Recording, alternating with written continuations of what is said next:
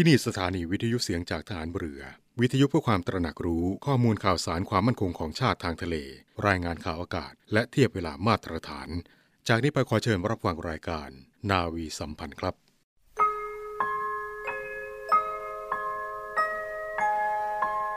เราจะสืบสาร รักษาและต่อยอด และคลองแผ่นดินโดยธรรม เพื่อประโยชน์สุขแห่งอาณาราษฎรตลอดไป พระปฐมบรมราชองค์การ พระบาทสมเด็จพระวชิรเกล้าเจ้าอยู่หัว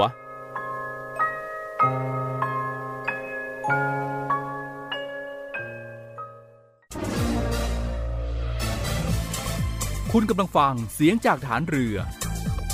ทุกความเคลื่อนไหวในทะเลฟ้าฝั่งรับฟังได้ที่นี่เสียงจากทหารเรือ กับช่วงเวลาของรายการนาวีสัมพันธ์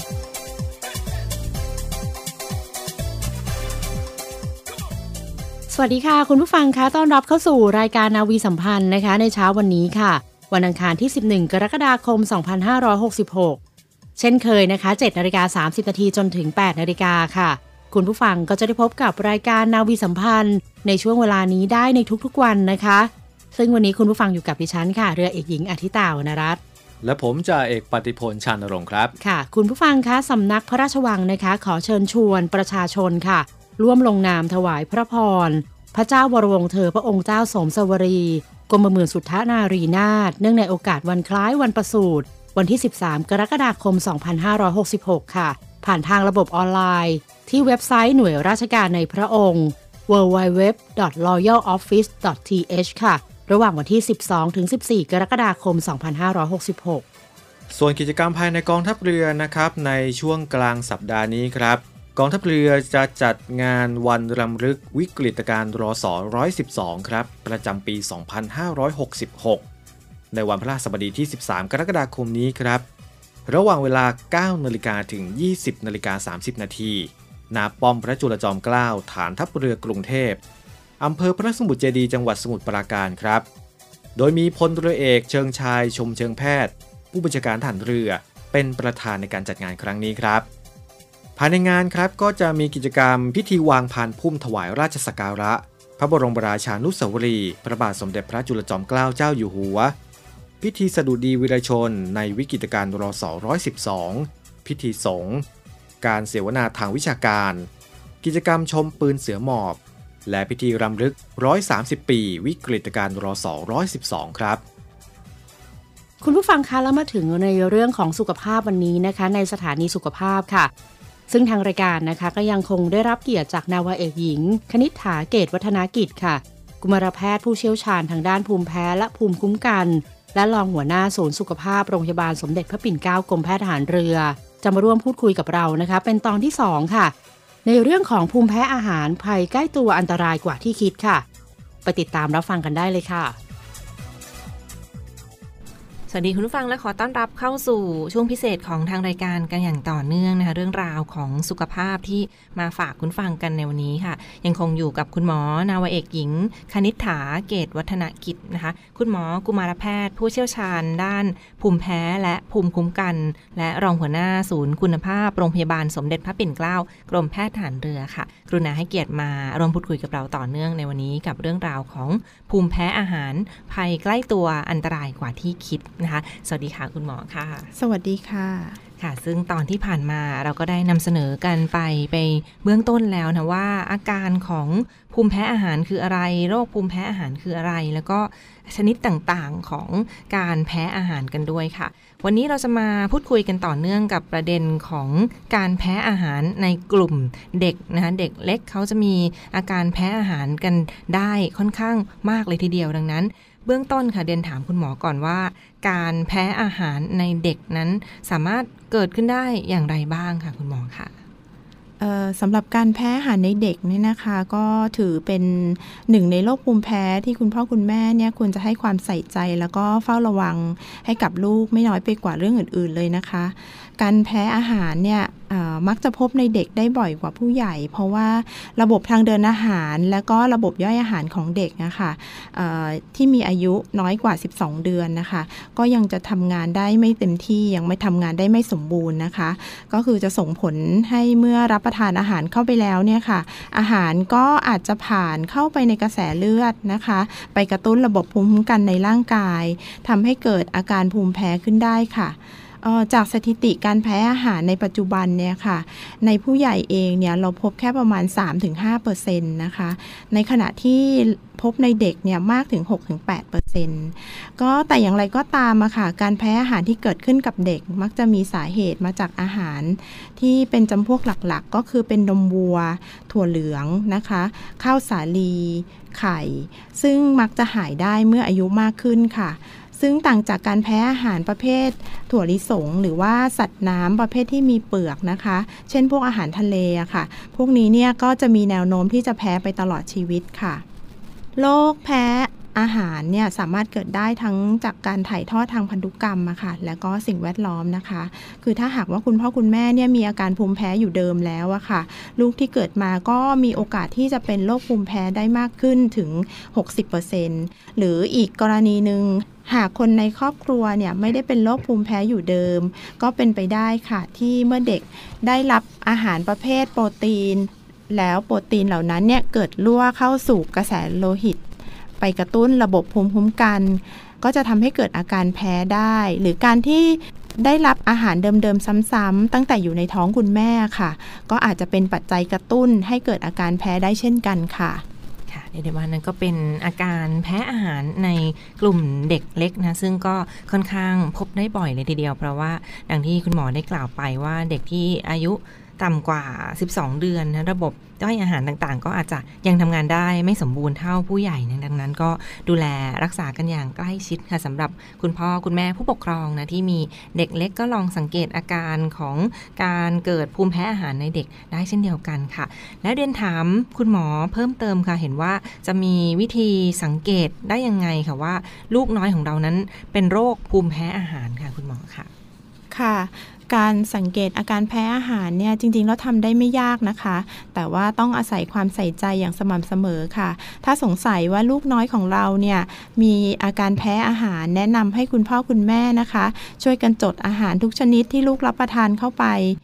ให้ต่อเนื่องเป็นเวลาสัก 2-4 สัปดาห์ค่ะ หากว่ามีอาการแพ้อาหารนะคะ ก็ควรจะบันทึกช่วงเวลาแล้วก็อาการที่เกิดขึ้น แล้วก็นำมาให้แพทย์ทำการวินิจฉัยร่วมกันค่ะ แพทย์เนี่ยจะเปรียบเทียบความสัมพันธ์ ระหว่างอาหารที่รับประทานเข้าไปอะค่ะ แล้วก็อาการที่เกิดขึ้นว่า อาหารชนิดใดเนี่ยมีโอกาสที่ลูกน้อยของเราเนี่ยจะแพ้ได้บ้างนะคะ รวมถึงว่าจากการตรวจร่างกายเพื่อหาอาการแสดงต่างๆ ของระบบต่างๆนะคะ นอกจากนี้เพื่อที่จะเลีกเลี่ยงอาการแพ้ที่รุนแรงนะคะ ก่อนจะป้อนอาหารชนิดใหม่ๆ ให้กับลูกเนี่ยก็ควรจะป้อนทีละชนิดนะคะ แล้วก็สังเกตอาการก่อนค่ะ ถ้าหากว่าลูกมีอาการแพ้ก็ควรจะหยุดให้อาหารชนิดนั้นๆ ทันทีเลยค่ะ เรียกได้ว่าก็ต้องสังเกตอาหารที่ลูกทานอย่างใกล้ชิดนะคะอย่างเช่นการจดบันทึกเมนูอาหารในแต่ละวันดังที่คุณหมอได้กล่าวไป แล้วก็สังเกตด้วยว่าอาหารชนิดไหนถ้ากินแล้วเริ่มแสดงอาการเลยก็ให้รีบหยุด อาหารชนิดนั้นหยุดทานโดยทันทีเพื่อความปลอดภัยแล้วก็ไปปรึกษาคุณหมอกันต่อเนื่องค่ะ และมาอีกหนึ่งประเด็นค่ะคุณหมอคะเห็นว่ามีวิธีการวินิจฉัยการตรวจโรคภูมิแพ้อาหารด้วยมีทดสอบแบบต่างๆเขามีวิธีไหนบ้างคะในการวินิจฉัยโรคภูมิแพ้อาหารในครั้งนี้ค่ะ ค่ะ ก็เนื่องจากการวินิจฉัยโรคภูมิแพ้อาหารนะคะ จริงๆแล้วเนี่ยยังไม่มีวิธีที่สามารถทำได้อย่างสมบูรณ์แบบนะคะ แพทย์เนี่ยจะต้องอาศัยหลาย ๆ ปัจจัยประกอบกันนะคะได้แก่การที่เราสอบถามอาการของผู้ป่วย ประวัติอาการแพ้ของคนในครอบครัว การตรวจร่างกาย แล้วก็อาจจะรวมไปถึงการตรวจพิเศษอื่น ๆนะคะ การตรวจพิเศษอื่น ๆ ปัจจุบันเนี่ยที่เราใช้กันอย่างแพร่หลายเนี่ยก็จะมี การทดสอบผิวหนังนะคะก็คือการใช้อาหารที่คาดว่าจะเป็นสาเหตุของอาการแพ้นะคะ วางที่บริเวณแขนหรือหลังของผู้ป่วยนะคะ จากนั้นเนี่ยแพทย์ก็จะใช้เข็มสกิดที่ผิวหนังบริเวณดังกล่าวอะค่ะ เพื่อที่จะตรวจว่ามีปฏิกิริยาเกิดขึ้นในร่างกายหรือเปล่านะคะ ส่วนอีกวิธีหนึ่งอะค่ะก็คือการใช้การตรวจเลือดค่ะ ก็คือสามารถที่จะวัดการเกิดกริยาของระบบภูมิคุ้มกันในร่างกาย ที่ตอบสนองต่ออาหารแต่ละอย่างได้ โดยการวัดค่าแอนติบอดีที่เราเรียกว่าอิมมูโนกลบูลิน E อะค่ะหรือ IgE ที่พบในกระแสเลือดนะคะแล้วก็อีกวิธีหนึ่งอะค่ะ ก็คือแพทย์เนี่ยอาจจะให้เราเลี่ยงอาหารที่สงสัยว่าเป็น สาเหตุของอาการแพ้นะคะ เป็นระยะเวลาสัก 2-4 สัปดาห์ค่ะ จากนั้นก็จะให้ลองกลับมารับประทานอาหารดังกล่าวอีกครั้งหนึ่ง ซึ่งกระบวนการนี้เนี่ยค่ะเขาเรียกว่า oral challenge นะคะ ก็คือทดสอบการการรับประทานอาหารนะคะ แล้วก็สังเกตอาการหลังรับประทานอาหาร ก็จะช่วยให้สามารถเชื่อมโยงอาการที่เกิดขึ้นกับอาหารแต่ละชนิดได้ หากพบว่า ไม่ทำให้เกิดอาการแพ้ก็อาจจะให้กลับไปรับประทานอาหารดังกล่าวได้ตามปกตินะคะ แต่อย่างไรก็ตามอะค่ะ หากมีอาการแพ้ที่รุนแรง การใช้วิธีนี้ก็จะต้องอาจจะทำให้เกิดอันตรายได้นะคะ ดังนั้นก็ควรจะอยู่ในดุลยพินิจของแพทย์นะคะ ในการทดสอบการรับประทานอาหารเป็นราย ๆ ไปค่ะค่ะ นี่เรียกว่านี่ก็เป็นการตรวจโรคภูมิแพ้อาหารในทางการแพทย์นะคะ และมากันที่ประเด็นสุดท้ายค่ะคุณหมอคะเมื่อเราทราบว่ามีอาการแพ้อาหารหรือเป็นภูมิแพ้อาหารเรียบร้อยแล้ว เห็นว่ามันจะมีวิธีในการรักษาได้หรือไม่อย่างไรบ้างค่ะสำหรับการรักษาอาการภูมิแพ้อาหารในครั้งนี้ค่ะค่ะ จริงๆ แล้วเนี่ยการรักษาภูมิแพ้อาหารที่เหมาะสมที่สุดนะคะก็คือผู้ป่วยเองเนี่ยจะต้องระบุให้ได้ว่าตัวเองแพ้อะไรนะคะ แพ้อาหารชนิดไหน แล้วก็พยายามหลีกเลี่ยงไม่รับประทานอาหารชนิดนั้นนะคะแต่อย่างไรก็ตามเนี่ยถึงแม้ว่าเราจะพยายามหลีกเลี่ยงอย่างเต็มที่แล้วเนี่ยผู้ป่วยบางท่านเนี่ยก็อาจจะรับประทานอาหารที่เกิดอาการแพ้ไปโดยที่ไม่รู้ตัวนะคะโดยผู้ป่วยเนี่ยที่มีอาการที่ไม่รุนแรงเนี่ยสามารถรับประทานยาแก้แพ้เพื่อบรรเทาอาการ ภายหลังที่รับประทานอาหารเข้าไปแล้วได้นะคะ แต่อย่างไรก็ตามยาแก้แพ้เนี่ยก็อาจจะ ไม่พอเพียงที่จะใช้รักษาอาการแพ้ที่รุนแรงมากได้ค่ะ ในกรณีที่เกิดอาการแพ้รุนแรงเนี่ยผู้ป่วยจำเป็นจะต้องฉีดยาอีพิเนฟีนนะคะ ซึ่งเป็นยาช่วยชีวิต แล้วก็อาจจะต้องเข้าพักรักษาอยู่ในโรงพยาบาลค่ะในรายที่มีอาการที่แพ้รุนแรงที่เรียกว่า anaphylaxis เนี่ยนะคะ แพทย์ก็จะสั่งยาอีพิเนฟรีนเนี่ยในรูปเป็นอาจจะเป็นปากกาฉีดอัตโนมัติ หรือว่ายาที่พร้อมฉีด ที่ที่สามารถจะฉีดเองได้อะค่ะ ซึ่งหากมีความจำเป็นต้องใช้ผู้ป่วยจะต้องทราบวิธีใช้ด้วยตนเองนะคะ แล้วก็รวมไปถึงต้องแจ้งให้บุคคลที่ใกล้ชิดกับตัวผู้ป่วยเองเนี่ยทราบวิธีการใช้ยาด้วยค่ะ เพราะว่าเวลาที่เกิดอาการที่รุนแรงขึ้นเนี่ยก็อาจจะไม่สามารถช่วยเหลือผู้ป่วยได้อย่างทันท่วงทีอะค่ะ แล้วก็ผู้ป่วยควรจะพกยาติดตัวไว้ตลอดเวลานะคะ เพื่อพร้อมรับมือกับสถานการณ์ที่ฉุกเฉิน และก็จะต้องตรวจสอบวันหมดอายุของยาอย่างสม่ำเสมอด้วยค่ะ ค่ะ และทั้งหมดก็คือเรื่องราวจากทางรายการที่มาฝากทุกท่านกันในช่วงนี้เนี่ยต้องขอขอบพระคุณเป็นอย่างสูงค่ะ คุณหมอ นาวเอกหญิง คณิษฐาเกตวัฒนกิจ คุณหมอกุมารแพทย์ ผู้เชี่ยวชาญทางด้านภูมิแพ้และภูมิคุ้มกัน และรองหัวหน้าศูนย์ คุณภาพ โรงพยาบาลสมเด็จพระปิ่นเกล้ากรมแพทย์ทหารเรือนะคะกรุณามาร่วมพูดคุยกับเราในตอนนี้ และนำเสนอกันต่อเนื่องในตอนหน้าค่ะ วันนี้ลาทุกท่านไปก่อนค่ะ สวัสดีค่ะ สถานีวิทยุเสียงจากทหารเรือ วิทยุเพื่อความตระหนักรู้ข้อมูลข่าวสาร ความมั่นคงของชาติทางทะเล รายงานข่าวอากาศ และเทียบเวลามาตรฐาน ขอเชิญร่วมติดตามข่าวสารความเคลื่อนไหวในทะเลฟ้าฝั่ง และตอบแบบสอบถามความนิยมรายการได้ทาง Line Official เสียงจากทหารเรือ at Voice of Navy ความคิดเห็นของท่านมีคุณค่าและเป็นประโยชน์ในการพัฒนาต่อไป จากอาการที่คุณเล่ามาเนี่ยนะ ตาฝาดเหมือนเห็นหมอก หูแว่วได้ยินเสียงคลื่น จมูกฟุดฟิดได้กลิ่น street food จนน้ำลายไหล ปากขมุบขมิบอยากต่อราคาแม่ค้าถนนคนเดินเนี่ยทางการเที่ยวนะ เราเรียกว่า อยากเที่ยวซินโดรม แนะนำให้รีบออกไปเที่ยวเลย ไปบำรุงด้วยธรรมชาติสวยๆวัฒนธรรมท้องถิ่นอาหารแสนอร่อย ไปทันที ดีทันตา moment ที่ใช่สร้างได้ไม่ต้องรอ เที่ยวเมืองไทย Amazing ยิ่งกว่าเดิม ไม่เอาของฝากแคค่อยากให้พ่อกลับมากองทัพเรือได้จัดตั้งกองทุนน้ำใจไทย เพื่อผู้เสียสละในจังหวัดชายแดนภาคใต้และพื้นที่รับผิดชอบกองทัพเรือ เพื่อช่วยเหลือกำลังพลกองทัพเรือและครอบครัวที่เสียชีวิต หรือบาดเจ็บทุพพลภาพจากการปฏิบัติหน้าที่ข อเชิญร่วมบริจาคเงินสมทบทุนช่วยเหลือได้ที่ ธนาคารทหารไทย ธนชาติจำกัดมหาชน หมายเลขบัญชี 115ขีด2ขีด17087ขีด2ชื่อบัญชี กองทุนน้ำใจไทยเพื่อผู้เสียสละในจังหวัดชายแดนภาคใต้ และพื้นที่รับผิดชอบกองทัพเรือ สอบถามรายละเอียดได้ที่ กรมสวัสดิการทหารเรือ 02475 5414 แต่ถ้าวันใดพอเหลือกลับไปเพียงร่างกายนี้ รับรู้เถิดนะคนดี ชีวิตพอนี้ รักหนูที่สุด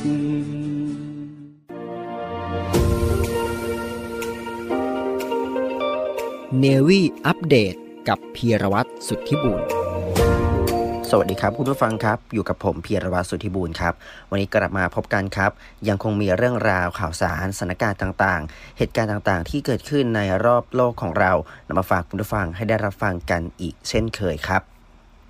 ข่าวแรกของนี้ครับติดตามเกี่ยวกับสถานการณ์ของประธานาธิบดีวลาดิเมียร์ปูตินครับคุณผู้ฟังต้องบอกว่าทางล่าสุดเองนั้น สื่อยุโรปก็ได้มีการออกมาเผยแพร่ว่าเครื่องบินของผู้นำรัสเซียหายไปจากจอเรดาร์ มีกระแสข่าวลือแล้วก็มีการตั้งคำถามอย่างมากมายครับผู้ฟังว่าผู้นำของรัสเซียหรือว่านายปูตินนั้นอยู่ที่ไหน โดยหลังจากที่เว็บไซต์ Flightradar ได้มีการระบุว่าเครื่องบินของนายปูตินนั้น ได้เดินทางจากกรุงมอสโกเมืองหลวง ไปยังนครเซนต์ปีเตอร์สเบิร์กโดยไม่นานหลังจากที่นายเยฟเกนีปริโกซิน หัวหน้ากองทหารรับจ้างแวกเนอร์ ได้มีการประกาศผ่านทางเทเลกราฟ ว่ามีกองกำลังราวกว่า 25,000 คน พร้อมสู้รบจนตัวตาย หากต้องสู้รบกับกองกำลังทหารของกองทัพรัสเซีย ในขณะที่แหล่งข่าวของ BBC ก็ได้มีการออกมาระบุไว้ว่ากองทหารรับจ้างแวกเนอร์นั้น ได้เข้ายึดครองจุดยุทธศาสตร์ทางทหารในเมืองวโรเนสห่างจากกรุงมอสโกไปทางใต้ราวกว่า 482 กิโลเมตร ภายหลังจากที่ยึดเมืองรอฟตอฟออนดอนทางตอนใต้ใกล้กับทะเลดำ โดยอย่างไรก็ตามนายมิตรีเปคอฟโฆษกประธานาธิบดีรัสเซียก็ได้มีการออกมาปฏิเสธว่านายปูตินนั้นได้หลบหนีออกจากเมืองหลวง และย้ำว่าท่านผู้นำนั้นกำลังทำงานอยู่ที่เครมลิน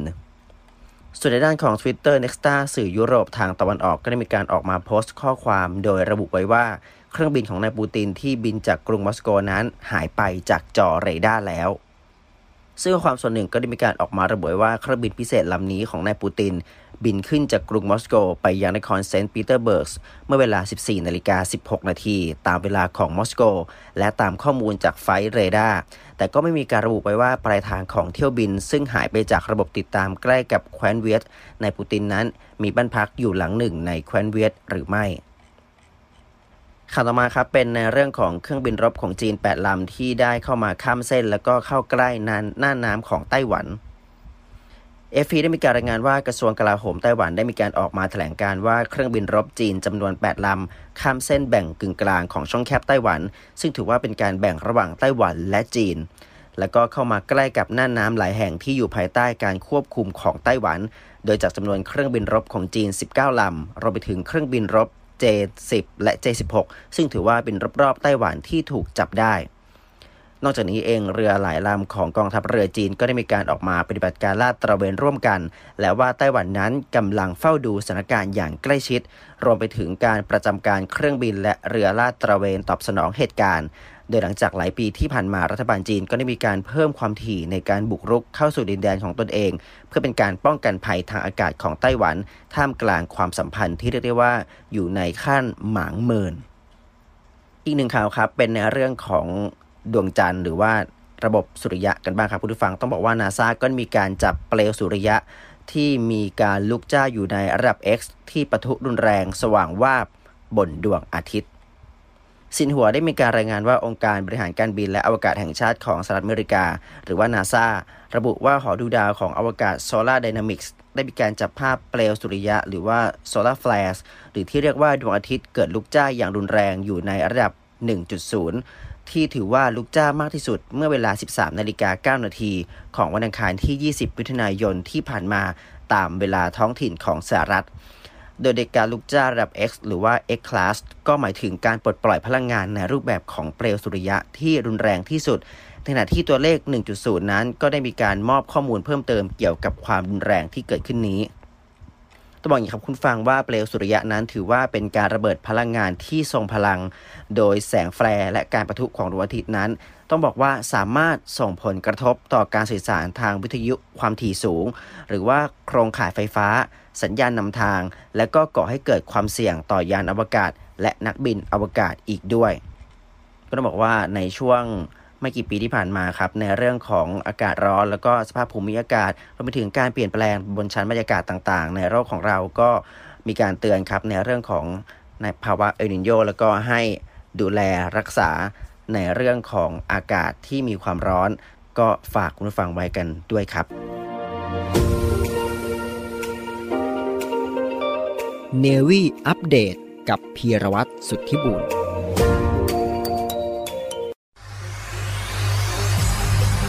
การทุจริตคอร์รัปชันเป็นภัยคุกคามต่อความมั่นคงของชาติ มาร่วมสร้างความใสสะอาด ปลอดจากพฤติกรรมการทุจริตประพฤติมิชอบ สร้างความโปร่งใสและประสิทธิภาพของกระบวนการทำงานในกองทัพเรือ เพื่อให้ข้าราชการและลูกจ้างของกองทัพเรือ ประพฤติปฏิบัติงาน โดยเน้นผลงานการมีคุณภาพ ความซื่อสัตย์สุจริต และการมีจิตสำนึกในทางที่ดี เพื่อให้ข้าราชการกองทัพเรือมีเกียรติและศักดิ์ศรีมีความภูมิใจ มีขวัญและกำลังใจในการทำงาน เพื่อให้กองทัพเรือมีภาพลักษณ์ที่ดีจนเป็นที่ยอมรับชื่นชม เชื่อถือศรัทธา พึงพอใจ และประทับใจในการทำงาน และผลการทำงานของกองทัพเรือ คุณสามารถมีส่วนร่วมป้องกันและปราบปรามการทุจริต ร่วมกันทำให้กองทัพเรือใสสะอาด แจ้งเบาะแสได้ที่ ศูนย์รับเรื่องร้องทุกกองทัพเรือ 02 475 4789 หรือที่ www.navy.mi.th ร้องทุกข์ ศูนย์ประสานราชการใสสะอาดกองทัพเรือ ร่วมใจ กองทัพเรือไทย ใสสะอาด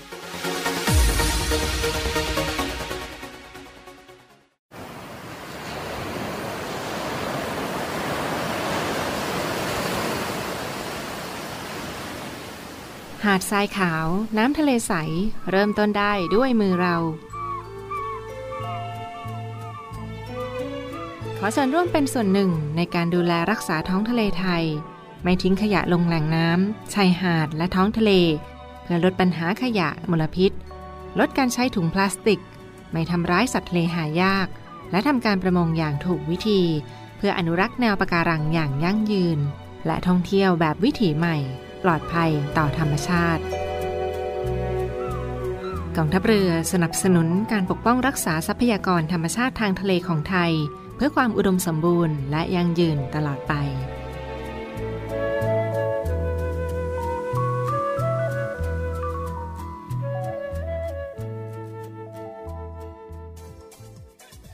ค่ะคุณผู้ฟังคะกลับมาพบกับรายการนาวีสัมพันธ์ในช่วงสุดท้ายนะคะ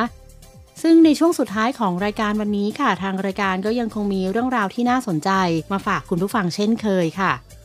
จะขออนุญาตเริ่มต้นด้วยที่ข่าวประชาสัมพันธ์ข่าวนี้นะคะ จากหน่วยบัญชาการนาวิกโยธินค่ะ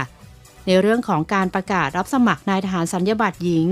ชั้นยศเรือตีถึงเรือเอกค่ะ พักพิเศษ เหล่าทหารการแพทย์ หรือเหล่าทหารสารบัญนะคะ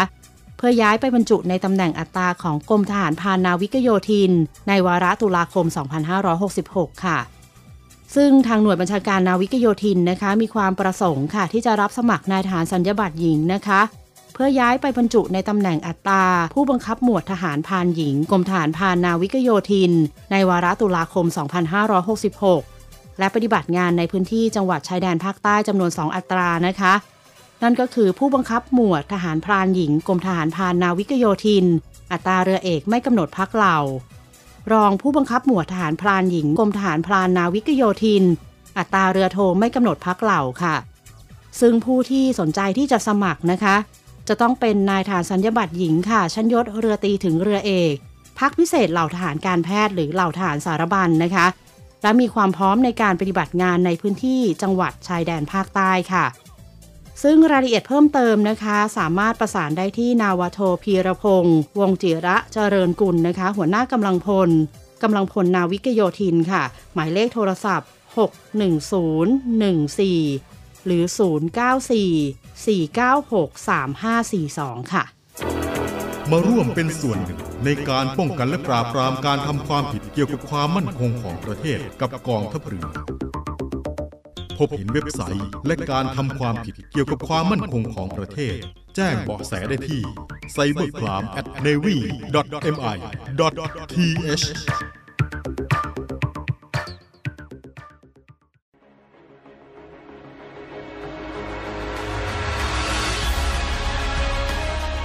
ำนวยการรักษาผลประโยชน์ของชาติทางทะเล หรือสอนชน เป็นนกลไกศูนย์กลางบูรณาการการปฏิบัติการร่วมกับ 7 หน่วยงานประกอบด้วย กองทัพเรือ กรมเจ้าท่า กรมประมง กรมสุรากากร กรมทรัพยากรทางทะเลและชายฝั่งตำรวจน้ำและกรมสวัสดิการและคุ้มครองแรงงาน มาร่วมเป็นส่วนหนึ่งในการพิทักษ์รักษาผลประโยชน์ของชาติทางทะเล หรือประโยชน์อื่นใดในเขตทางทะเล ไม่ว่าโดยตรงหรือโดยอ้อม เพื่อความมั่นคง มั่งคั่ง และยั่งยืนของประเทศชาติและประชาชน พบเห็นเหตุด่วนเหตุร้าย ภัยทางทะเล โทร 1465 สายด่วนสอนชน 1465 สายด่วนสอนชน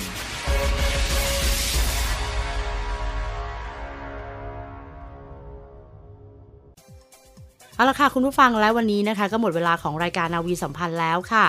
คุณผู้ฟังนะคะ กลับมาพบกับรายการนาวีสัมพันธ์ได้ใหม่ในโอกาสหน้านะคะ7นาฬิกา30นาทีจนถึง8นาฬิกาค่ะ วันนี้นะคะ ดิฉันเรือเอกหญิงอาทิตาวรรณรัตน์และผมจ่าเอกปฏิพลชนรงค์ครับ ต้องขอลาคุณผู้ฟังทุกท่านไปด้วยเวลาเพียงเท่านี้นะคะ พบกันใหม่โอกาสหน้าค่ะ สวัสดีค่ะ สวัสดีครับ One, two, three, four.